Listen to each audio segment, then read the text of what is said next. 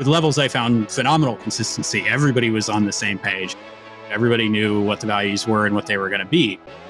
Especially when having been employee zero or a founder at startups in the past, you kind of learn to smell BS, right? And I didn't even have the tiniest whiff of that. For me, weirdly, joining Levels was a little bit disorienting because when I joined Levels as employee 10, it was already the biggest company that I had worked at in the last five years. Yeah, it's a little bit different for me, I guess.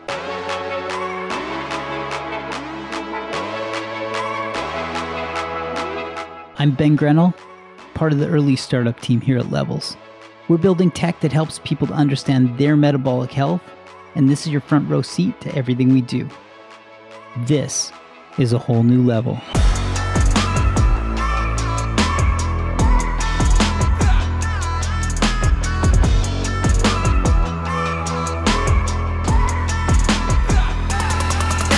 As our team's grown, we've started to lean into this idea of having team member episodes. Ones where different members of the team sit down with each other and chat. They learn more about their backgrounds and they talk more about the work they do, some of the philosophies they have. Well, Mike Haney, editorial director at Levels, Jeremy Phelps, one of the earliest software engineers on our team, the two of them sat down and they chatted through Jeremy's backstory, how he came to Levels, where he grew up, and the way that he thinks. Well, no need to wait. Here's Haney with the intro. I'm Mike Haney, editorial director at Levels. And I was employee, I think, 13 here. And I mention that because that feels pretty early to me. But Jeremy Phelps, who we're speaking to in this episode, predated me. I think he was around employee 10, as we find out in this conversation. And because of that, Jeremy's somebody that I've looked to as a bit of a touchstone for how Levels works and how people here live the Levels culture so I was excited to sit down and get a chance to learn a little bit more about Jeremy's path here, what he was bringing into the levels culture, what he's learned in the time that he's been here. So in this episode, we go from his circuitous journey here from the small town cornfields of Illinois to an algorithmic trading desk through a master's in computer science and a startup that was focused on company culture, which is what ultimately led him to discover levels and find that this was exactly the kind of company he was interested in and, and interested in helping to build. So, this is where Jeremy and I kicked it off.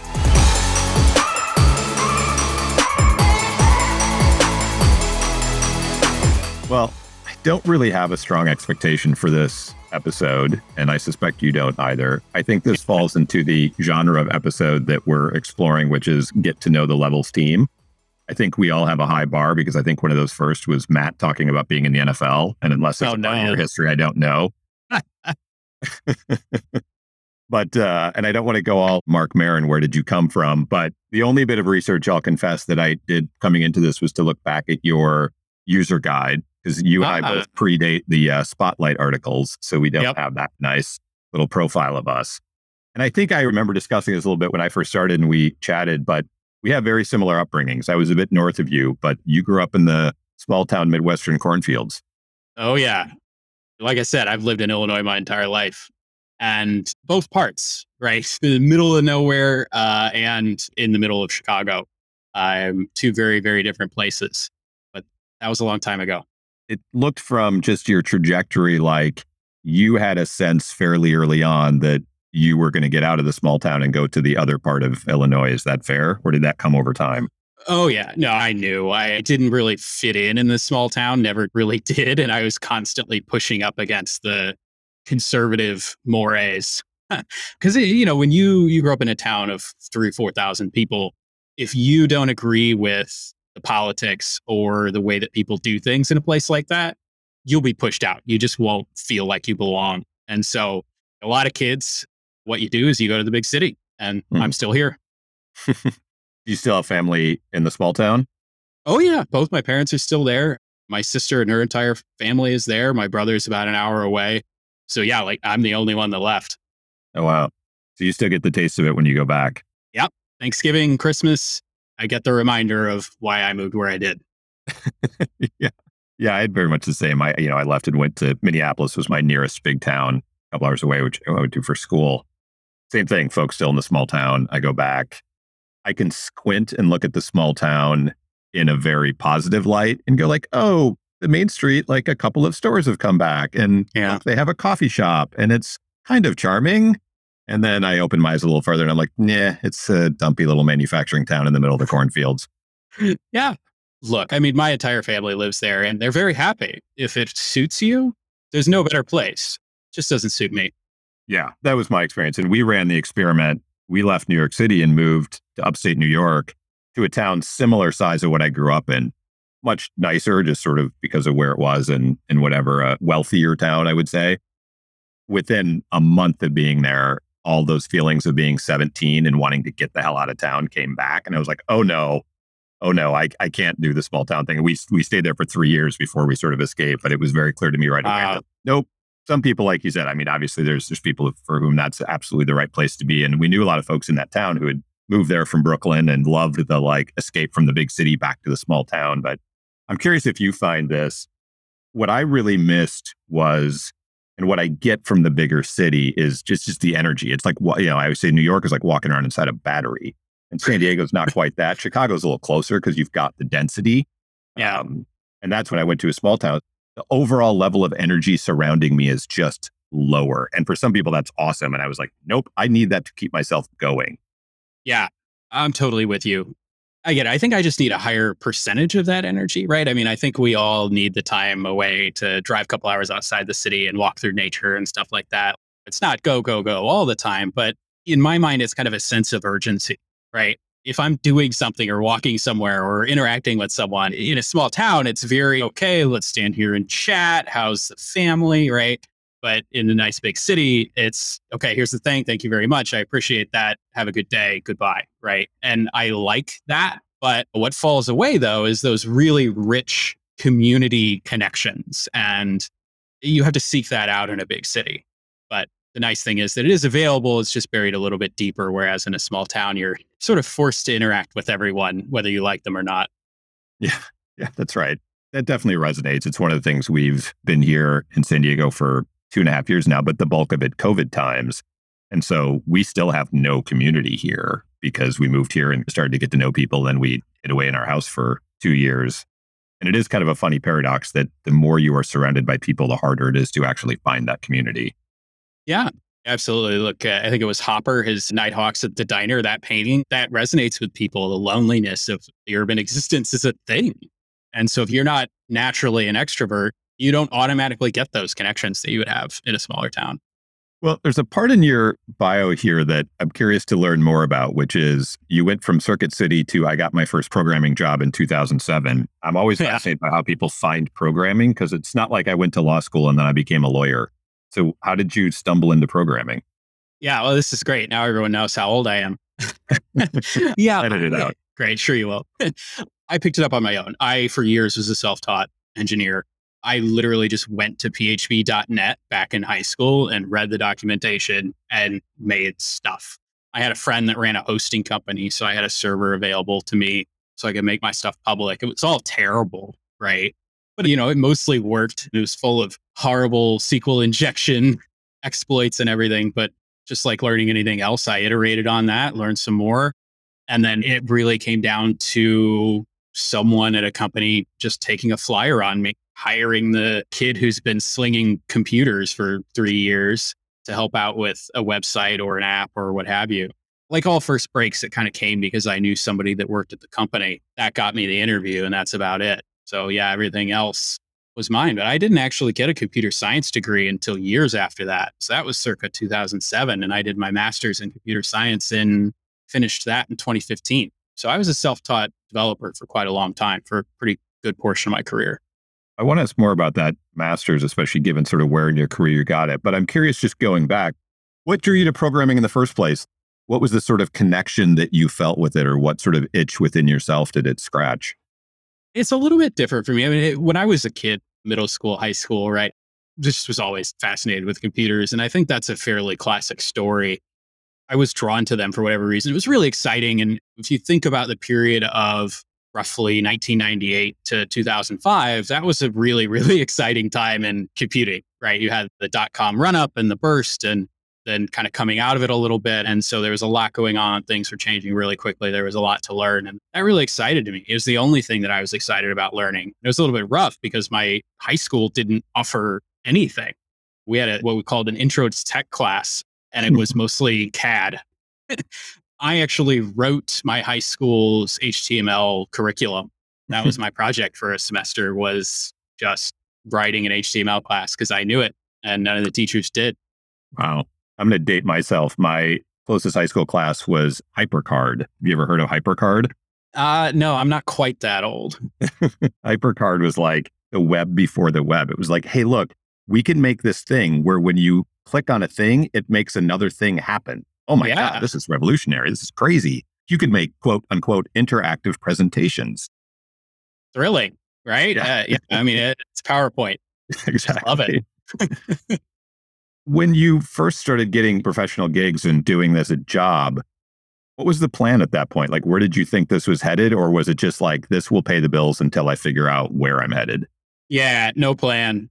It was all very ad hoc. I mean, I, you know, I started out freelancing and stuff like that. So it was basically anybody who was willing to take a chance on me before I actually got the actual full time programming job at a real company. Yeah, it was tough. it was tough. How so? What was challenging about that phase of it?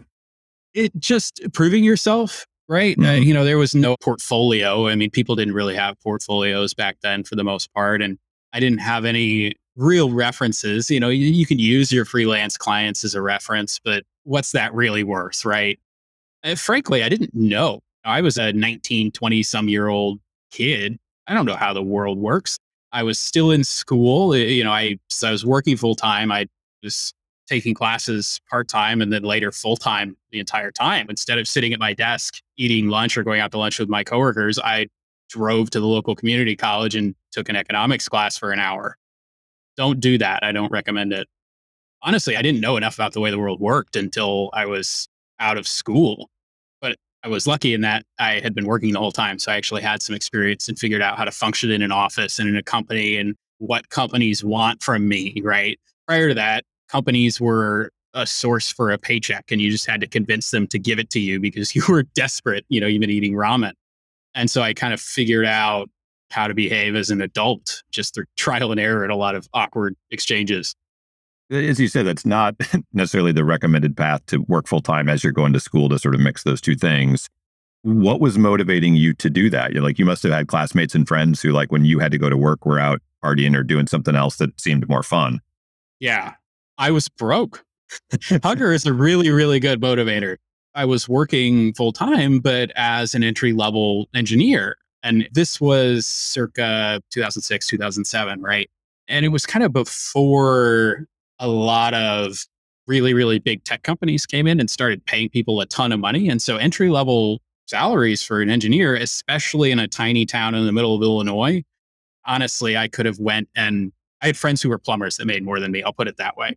So I I had to to finish my degree. I was like, if there's any chance of me making more money, I got to get one of these degree things that everyone thinks is important.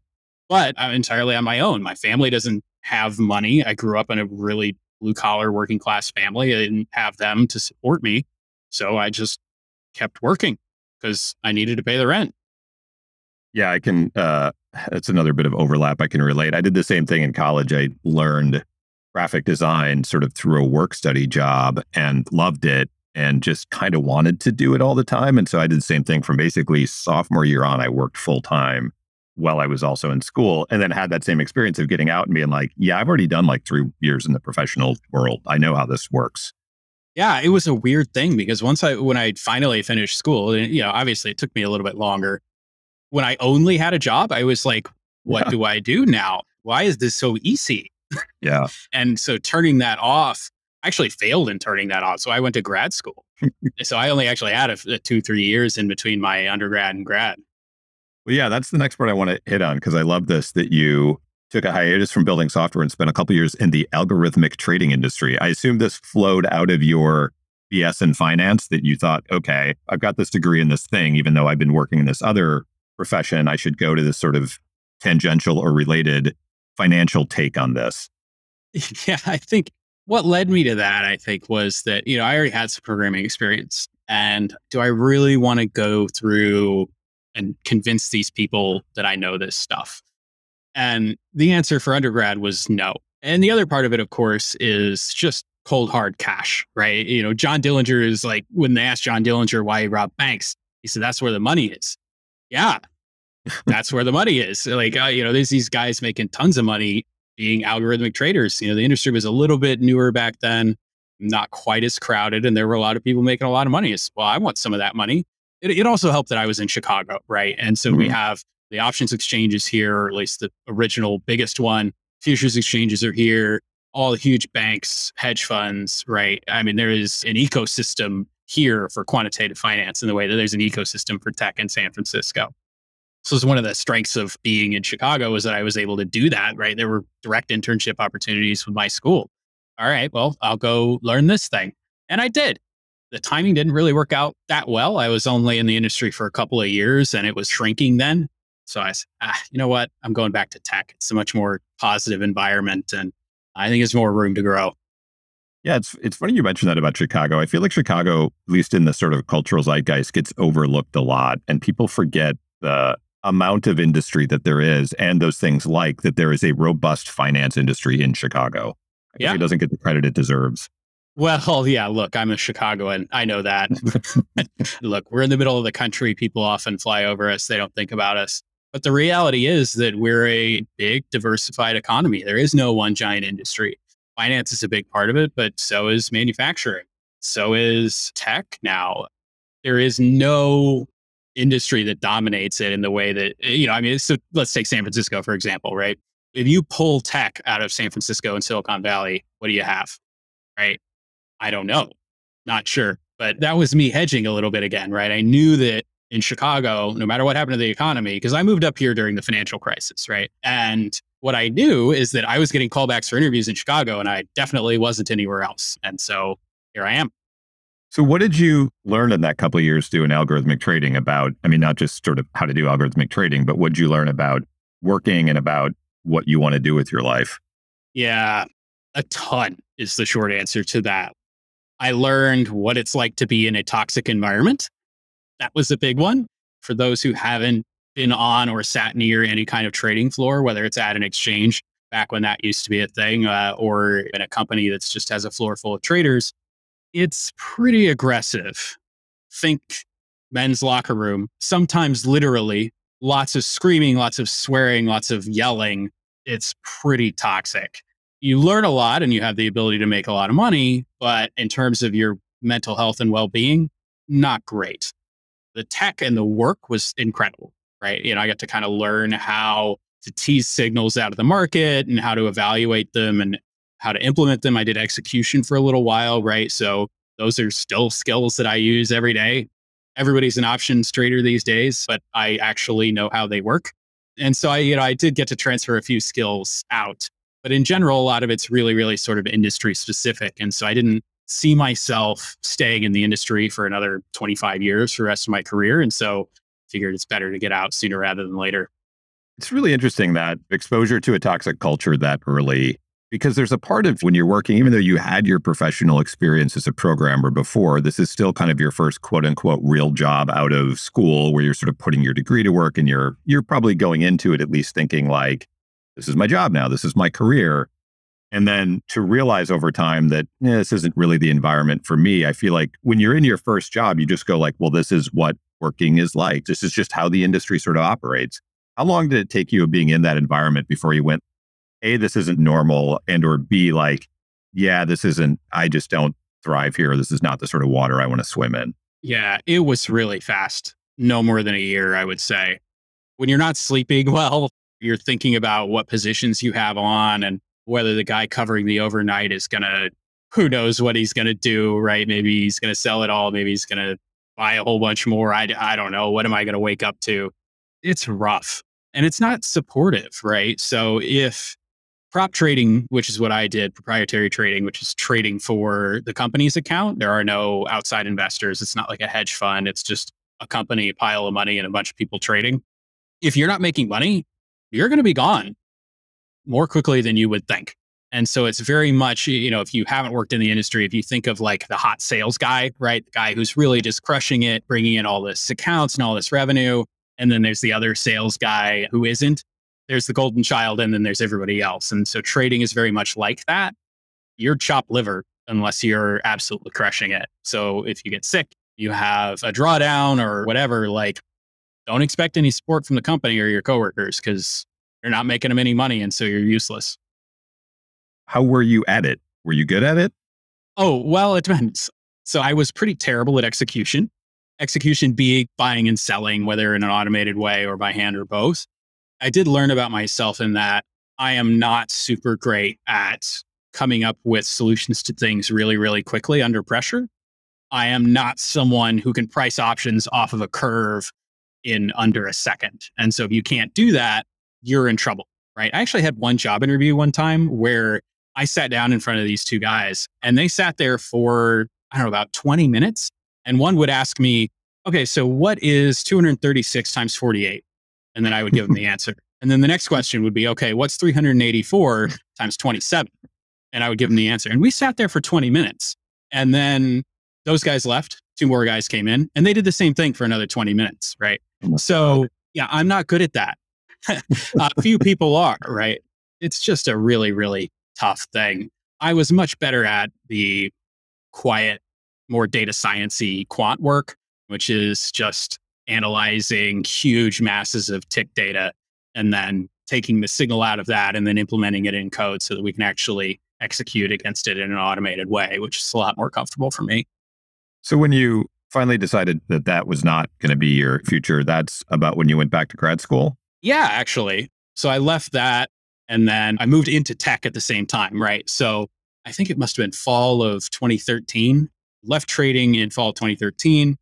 Took a job at uh, a health tech company of all things, not levels, obviously. Uh, yeah, also went back to grad school full time, which my wife was really, really thrilled about because we were planning a wedding at the time. what was the driver to go back to school? I think I needed to prove to myself that I know what I'm doing. I think that it would be easy for me to present myself in front of a hiring manager, for example, and they could look at my experience and go like, what on earth are you doing here? Right? You were a programmer for a little while, then you did this trading thing. Like, what? Why, why are you here? And so I just figured it would be easier and it would open more doors if I could just wave my master's in computer science around. At the same time, I didn't want to be in school forever. And so I decided to do it full time and had no life for a couple of years. what did you take out of it? I think a lot of the theory, you know, when you're a self-taught engineer, you you don't learn the theory and the principles behind what you're doing, right? Much in the same way that you could be an apprentice electrician and help out doing stuff as a set of hands, but you don't really understand all of the concepts behind what you're doing. And so I learned that about myself before I left finance. I was running into some fundamental problems, which was first of all, I wasn't speaking the same language as my coworkers they all had CS degrees. And so I knew once we finally agreed on terms, I was like, oh, okay, I know that thing. Right. But it was just rocky because every time they would refer to, I don't know, some kind of algorithm or a principle or what have you that I just didn't know because that's what you learn in school. And so I said, mm. all right, well, I'll go learn that stuff. Do you like being in school? You like just the act of sort of being there and, and learn, you know, take apart the sort of hecticness it introduces into your life, but just the act of being in school and taking classes? No, I hate it. It's awful. I mean, I I have never been a good student, honestly. Like I, I actually just barely passed high school. I was in the bottom 10% of my class. So yeah, I've always been terrible at it. You know, my undergrad, I think took me six or seven years to finish. Grad school is the only one I finished on time. I don't like academia. It's all very, I don't know. There's a lot of hoops that you have to jump through. And most of it isn't applicable to the real world. It's just sort of I don't know, there's a lot of navel gazing kind of impracticality built into academia. And that, that always bugs me because I want to do stuff. I don't want to write papers. Yeah. You don't take MOOCs in your spare time just for kicks? no. Uh, I mean, look, let's be fair. I do enjoy learning, right? I'm currently learning three languages, right? So learning is important to me, but school and academia, meh. Yeah, that's what I was kind of getting at because I know just, I'm glad you mentioned the languages thing, just knowing you a little bit, it does seem like you are in, in many ways a sort of constant student. Travel's part of that. Language learning, obviously, I know you're an avid reader, which I want to get to. That's why I was curious about how you feel about school. Like, I completely hear your points about the sort of environment of academia. And my wife works in academia now. You know, I kind of see the view from that side. And as a work culture boy coming from a place like Levels, it is maddening for her to live in Uh-huh. that kind of bureaucracy. But I found, especially by the time I went back to grad school, that I sort of liked the learning thing. Like I could see myself being one of these guys who retires and then just like goes back and gets another master's or a PhD or something, just because like, I don't know, it would be cool to just think about medieval literature for two years. Yeah. like that part I, I, I really kind of took, you know, it, it occurred to me at one point, I think in college, I try to impress this to my son that the cool thing about that is you just pick a thing and you go, I want to know more about this. And there's some guy who's like, or woman who's just studied this all their life. And they're like, all right, let's talk about theology in the 14th century. And you're like, cool. Like this is like, yeah. Yeah. I mean, that, that's fantastic. Right. But hard sciences, uh, I'm not so sure. Right. I mean, maybe uh, I certainly would consider it. It's like I said, it, I think if it's the best way to learn something, then sure. And the nice thing about academia is it's easy in a way, right? Mhm. Because people tell you what to do and then you do it. And then they tell you how you did, which is very, very different, obviously, than the working world, where often you have to figure out what to do and then do it. And then maybe somebody will tell you how you did, but that's not really the point. The point is that you did the thing. Yeah. Well, I'm curious. I know you bounced around a bit. Well, that's probably not a, a, a fair way to say it, but you you had some different jobs sort of between school and when you landed at levels. Bounced around makes it sound like uh, you were fired a lot and had to restart your career, which is not what I wanted to imply. But um, what was the kind of path to ending up here? How did you figure out what industries or what kinds of jobs you wanted to work in? Yeah, that took a while. Due to my the aforementioned upbringing and everything, uh, being broke for so long, I just continued following the money, and so I didn't account for work environment, who I'm working with, what product I'm working on, how that product affects the world. None of that stuff. It was who's going to give me the biggest paycheck.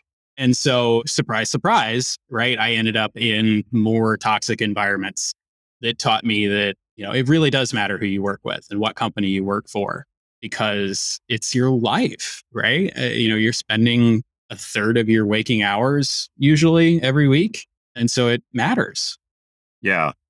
well, again, like that's the lesson that some people a sort of never get the opportunity to learn to even step back from the places they're working or the environments they work in. I think to realize that what they're working in is not the only way it can be. I mean, even the sort of bureaucracy side of things, which is not the same as things like a toxic culture, but my wife works with folks who have only ever worked in academia. And I don't think it would ever occur to them that you could run a company the way we run levels, for instance, or even say, let's say a bigger startup that's maybe Yeah. more analogous to something the size of a university, because it's just, again, it's the sort of water they swim in.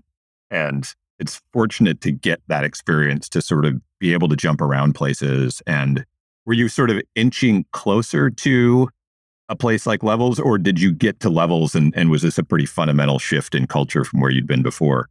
Oh no i was looking for it. After a couple of toxic jobs that paid really really well i did a startup and that was with somebody that i already knew and i knew that shared most of my values and so that um that worked really really well and i saw flashes was like oh this is what it can be like right? Like jobs don't have to be constant suffering and so after that startup i decided i was like all right well i'll do this myself. And so i found a co-founder and we built a company together. It was small but importantly what it was was we tried to identify cultures within companies. So think like glassdoor but better i guess uh, you know with actual data about what it's like to work there. And so in doing so we identified a lot of internal company values these values being you know even something as simple as oh we have a junior developer program all the way up to uh, we're fully remote we're async maybe we have unlimited paid time off or this company is run and founded by engineers for example. All of those things we found to be very very important to candidates because we went out there and we talked to a whole bunch of people who were looking for jobs as engineers and they said these are the things that we care about and so that got me thinking even more about values. And, and when the pandemic killed that startup, I was pretty sure that I was just going to start another one, maybe in a different space or slightly tweak the product, whatever. And I just happened to cross levels and happened to have a phone call with Andrew and found out, oh, this is exactly what I'm looking for. Right. Because on the first call, we were completing each other's sentences. Right. And so I said to myself, it's, it's like, oh, maybe I don't have to do this myself. Right. If I were to build a company, levels would be it. So mm. let's just join. It's already here. Right. All these great people are here. They share my values. I trust them. I think they're competent. The product is fantastic. The mission's fantastic. What more do you want? Well, this is something I'd love to get at, especially knowing that that's what the company you were thinking about this and trying to sort of build a company around this idea of sussing out a company's culture. Because you predate me here, which is an increasingly smaller percentage of the company. I think I was employee 13, I want to say. And you were here and established by the time I came on, which means you were joining an even smaller team than that. How many people were here when you joined? I go back and forth on this. I think I was number 10 but that's if you count five of the founders. So I don't know how you want to do that math. Right, right. So what's interesting about I think about joining a company at that stage, because I know I had these thoughts even with 13 people, is how much you can really know about what a company culture is going to be when it's that small, right? It's like you and your buddy starting a company. The company culture is just you and their shared values and like how you two interact with each other. And that's different than when it's a very large company. So in some ways, I guess what I'm getting at is like when there's 10 people there are nine people there, five of whom are founders, a lot of it is you're just sort of taking the word of these people that they mean what they say about how they want to run this thing as it grows. So I'm curious what you learned both through your previous company and coming here about how do you know when you're joining something small? How do you suss out? How do you kind of analyze not just what the culture, what they say they want the culture to be or what it is with that very small group, but what it could grow into? Yeah, this is something that's uh, unfortunately really, really hard to put into words. It very much is a, is a feel thing. Mm-hmm. It's a gut feeling. Fortunately, you know, the levels recruiting process then as now involves basically a million conversations with different members of the team. I'm pretty sure I spoke to every single person that worked at levels before I joined. So what I'm doing or what I was doing when I had those conversations was first of all, I'm looking for consistency right? If one person has one value and the other person has a value that's different and the other person has a value that contradicts both of those, then yeah, maybe they're not necessarily putting their money where their mouth is, right?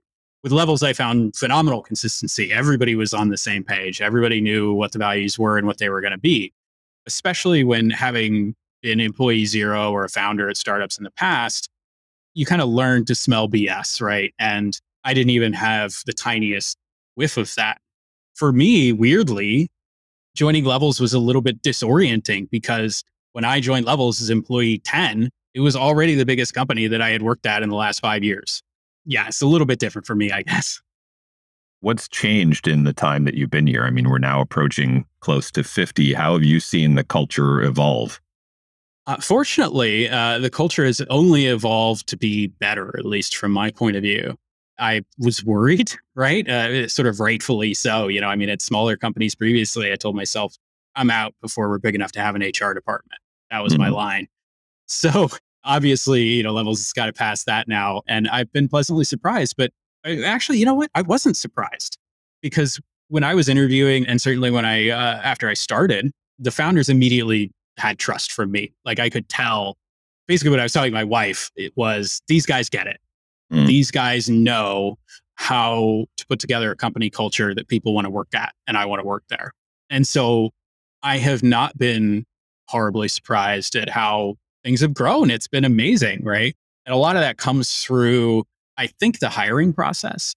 I interview a lot of candidates, and we have had phenomenal engineers that haven't made it through the process because we got some indication that they don't share our values. That's how important it is to us most companies would not do that, right? They'd be like, oh, but that person has, they can give me the code. I want the code. Give me the code. But that's not how Levels operates, right? They really do put their money where their mouth is when we say that, that culture is important. I'm thinking a lot about this hiring question now because I'm hiring a position and, you know, in the thick of candidate interviews at various stages. And indexing, to your point, indexing on this so much more heavily than I ever have in the past. I mean, I've done a lot of hiring, I've built companies, and it's an area I've never felt particularly confident in because I could tell you a story of all the genius people I hired, and I could tell you a story of the people I've hired that did not work out well at all. and I've never quite known what the right, just never known how to sort of suss it out. You know, I feel like it's always a little bit of a do you just sort of lean heavily on the technical challenge? Do you lean heavily on the vibe? And I and I've had both of those heuristics betray me, where it's like somebody is technically great, but then you realize six months in, you know, to your point about sort of culture and values, like, oh, we just don't click. And I've hired people with whom I clicked and loved working with, but just didn't fit the job. And so I'm trying to think a lot about how you suss out that sort of culture part. I'm curious what you've learned, if there's any questions that you've found really help elucidate that point when you're talking to somebody or areas of conversation that you go into or ways to sort of probe or just signals that you pick up? What have you learned about interviewing for culture? Yeah, this is again a, a bit of a feel thing. You have to find ways to ask people about the things that they don't like. And not only do you not, you have to find out about things that they don't like, but you have to kind of press them a little bit on the answers that they give. Because if you just let people talk, then what they will do is they will take the job ad and then they will read it to you. And that doesn't help me because I know what our job ad says, right? I want to know how you feel about our job ad. I want to know how you feel about potentially working here. The other thing that I think helps a lot is being candid about what it's like to work here, right? So, for example, we're an asynchronous company. That's kind of a new thing and it's hard. We have challenges associated with that, right? we have projects that probably honestly would have gone better if we were co-located in person because you have that type feedback loop, et cetera, et cetera, right? But we think that it, on balance, it's more than worth it.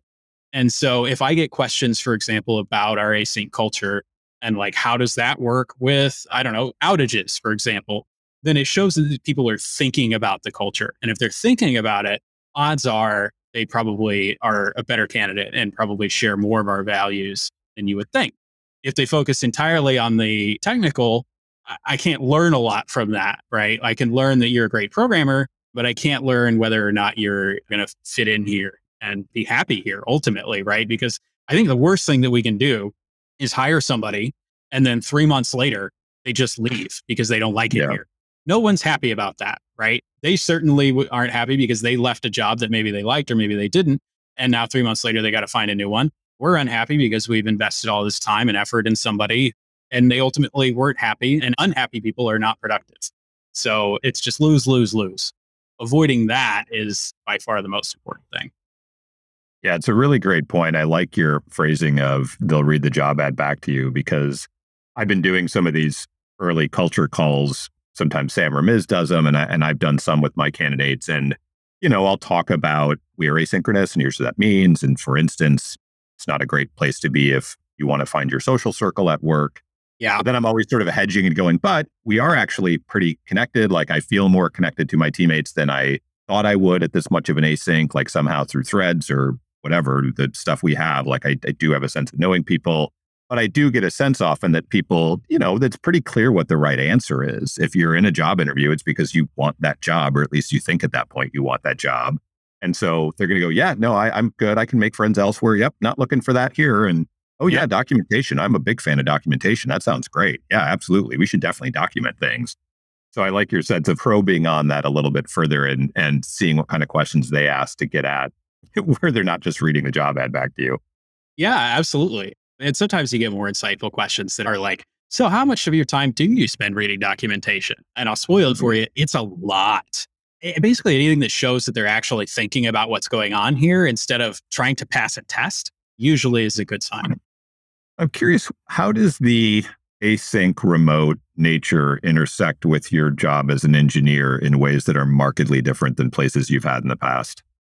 Yeah, my phone doesn't ring, which is nice. Yeah. In fact, I don't know that it ever has. I've gotten one or two texts that say, hey, go look at this, it's urgent. But other than that, I'm mostly left to my own devices.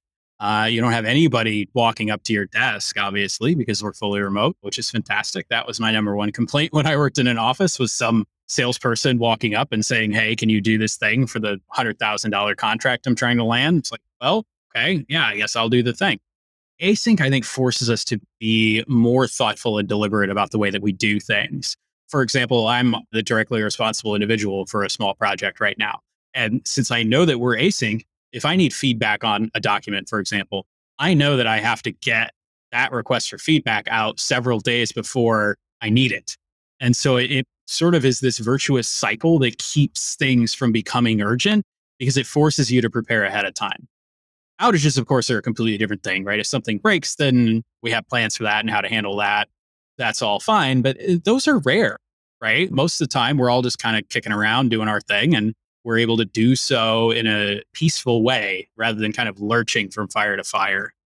What surprised you about working in this culture? What do you know now that you would have been surprised to think a year and a half ago before you started, or two years before you started here? I was surprised that, that the async thing, first of all, actually works, right? We actually ship incredible product and a ton of code, and it's just amazing. This is by far the most productive team that I have ever been on. Uh, and I've been an engineer for 15 years. So that was surprising. I don't know why it surprises me because, of course, it works if you think about it. And yeah, I think that the idea that I don't have to have my butt in this chair, I'm actually standing up right now, but, um, you know, that I don't have to be present from 8 a.m. to 5 p.m. every day. I don't have to constantly watch my Slack notifications like a hawk. I don't have Slack notifications because we don't use that. And I can kind of live my life, right? So this morning, for example, I got LASIK three months ago. And so I had a follow up with my eye doctor this morning. I didn't tell anybody. It's not even on my calendar. I just went and nobody missed me. At previous jobs, that's certainly not the case. Somebody would have noticed. Somebody would have been like, hey, where the hell are you? What's going on? I can't find you. Help, help, help. And so everyone tells you when you start out at levels that that's something that you can do, that we're focused on output and not how much time you're working. But after a very short time here, I learned that that's actually how things are. You actually can get up and go to the doctor if you need to in the middle of the day. Nobody's going to bother you about that. That's such a great way of putting it that in some ways the culture is sort of the sum of people learning that lesson for themselves and those lessons continuing to be true. That like each person who starts goes through some version of that oh, people do actually take time off, or oh, I can actually work the sort of hours I want to work, or direct my own project priority to some degree and that kind of stuff. It's funny. I feel like everybody who starts here probably has a story like that of like, oh, a couple months in, I sort of realized like, oh, right, this does actually sort of work like this. And I guess we are all sort of unlearning our priors from other jobs. Yeah. Yeah, absolutely. For me, a lot of it comes just from trust in mm-hmm. leadership. When I started, we didn't really have a vacation policy. It was just take time if you need time, put it on your calendar. It's fine. Then we brought in the new vacation policy where we have to, you know, there's mandatory one week per quarter that we have to take mm-hmm. off. And here's how the rollout went for that, right?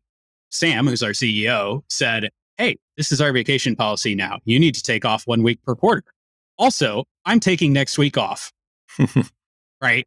There's a difference between being a boss and a leader. And the levels leadership, fortunately, is all leaders and not bosses.